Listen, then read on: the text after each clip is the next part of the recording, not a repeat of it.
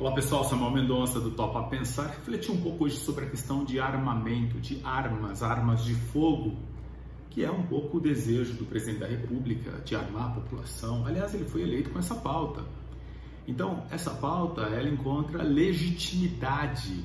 A sociedade brasileira votou nessa pauta de armar a população. Eu não vejo nenhum problema quando o presidente diz que vai enviar propostas para a discussão no legislativo. É absolutamente fundamental que ele o faça. São pro, pro, propostas, promessas de campanha, digamos assim. É, quais as implicações, se sou contra, favorável, etc e tal. Eu sou voto perdido, voto vencido. Eu não votei nesse presidente, mas eu compreendo que quem votou, votou sabendo das diversas pautas, entre as quais armar a população. Então, em primeiro lugar, ele não está errado em encaminhar propostas assim, ele está respondendo ao seu eleitorado. Segundo, o parlamento constituído da sua diversidade, ele tem o seu papel. Aí sim, o parlamento todo foi também eleito, mas não necessariamente com esse tipo de pauta. E daí que a coisa pega, porque você vai ter um debate no parlamento em que certos deputados concordam com essa pauta, porque apoiaram o presidente, ou não necessariamente, porque estão ganhando dinheiro agora, né? comprou o Centrão para essa finalidade, e outros que discordam. E desse debate, certamente, a gente vai ter algum tipo de resultado. O nosso país tem muitas carências. Se eu olhar, nós aqui que estamos conversando diariamente, aqui no Topa Pensar, do ponto de vista racional, que nós precisamos de coisas muito básicas, né? Alimentação, moradia, educação e segurança, evidente. Mas quando a gente fala de segurança, não é a segurança individual de armar uma população, na minha percepção, mas é a segurança pública, a segurança do Estado. E o Estado tem a prerrogativa de proteger a população, e a população tem a prerrogativa de se instruir em boas escolas, para que a violência possa diminuir. Então, nós poderíamos sim apostar em pautas civilizatórias: educação, moradia, alimentação, saúde e, evidentemente, que a segurança, mas a segurança do Estado. Eu tenho um posicionamento contrário ao armamento da população por duas razões óbvias. A primeira é em torno da finalidade de uma arma de fogo. Eu te pergunto, qual é a finalidade de uma arma de fogo? Você já respondeu, exatamente. A finalidade é tirar a vida de alguém. Alguém vai dizer, não, a finalidade é ferir. Não é ferir.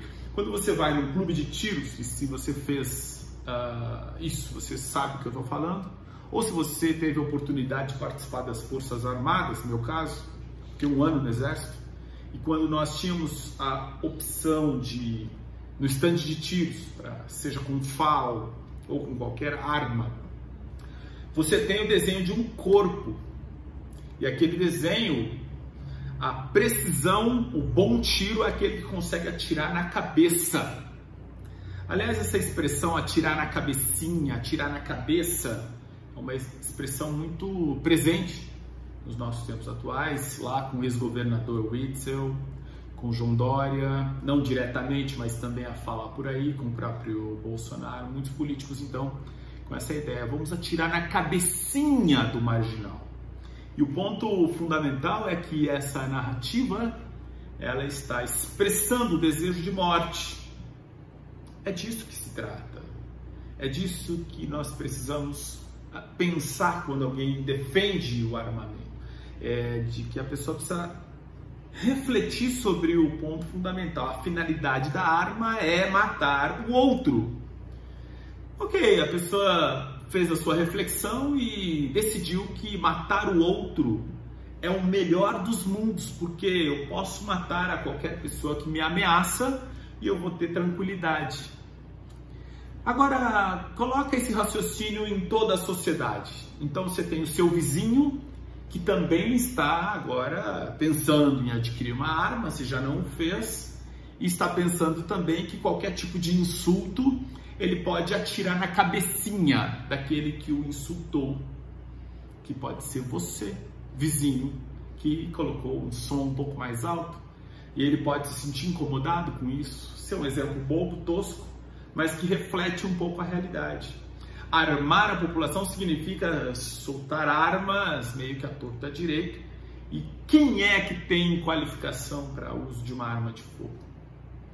Eu tenho comigo que as forças de segurança pública são aquelas que talvez tenham.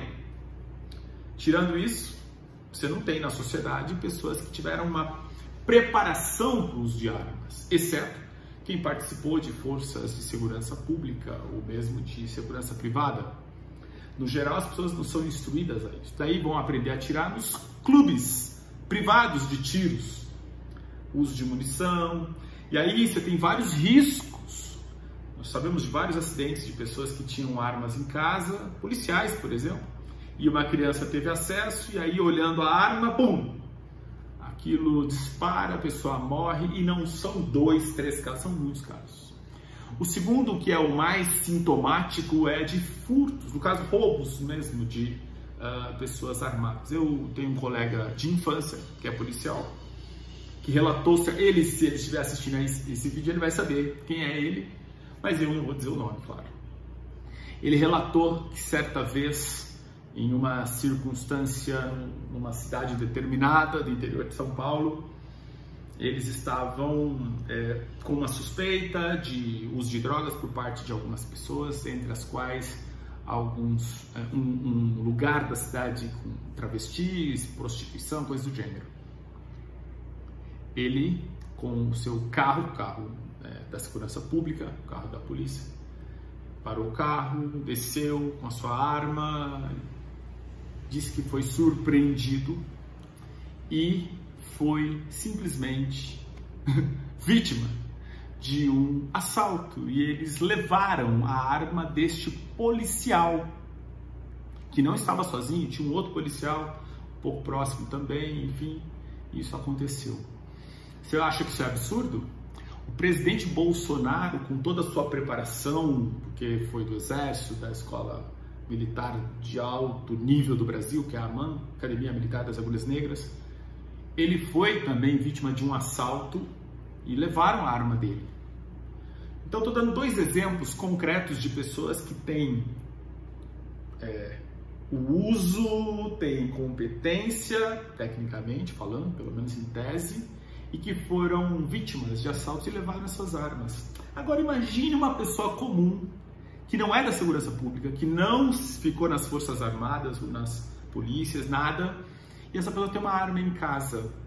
Ela é simplesmente uma vítima fácil de alguém que não se preocupa muito com o próprio limite, que vai enfrentar e ultrapassar barreiras e vai ser vítima. Então você tem a questão de acidente, furto, roubo e outros problemas, sem entrar na própria dimensão das milícias e aí que é um pouco mais preocupante, porque esse movimento de armar a população, em última instância, ele está armando quem tem condições de comprar armamento. Quem é que tem condições de comprar um armamento em que uma arma, assim, no paralelo, vai custar 3, 4 mil reais, quando uma arma com preço baixo? Que brasileiro é esse se o brasileiro está pedindo auxílio emergencial para comer? Então a gente está falando de uma parcela social que tem recursos e muitas vezes esses recursos já são ilícitos. São pessoas que estão ligadas ao crime.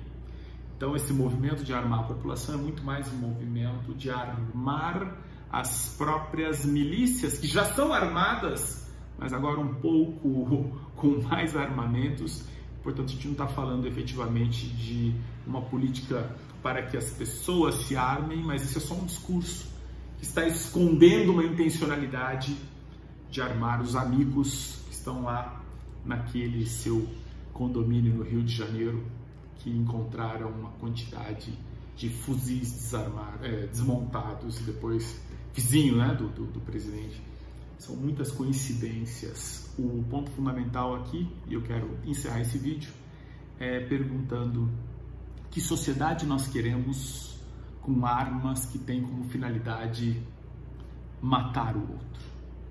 Eu respondo: uma sociedade de mortos. Já conseguimos essa sociedade com o vírus e o presidente se associou ao vírus e um bom militante do vírus contra a vacina, contra máscaras, contra distanciamento, já projetou o Brasil entre os países que mais perdeu cidadãos. Agora, com a política de armas, certamente se consegue fazer o serviço completo, armando um pouco melhor esses milicianos, pessoas que criticam o governo têm seus dias contados. Sua definição em 18, votando 17, foi para isso que a gente vive hoje. Portanto, turma com essa. Grande abraço.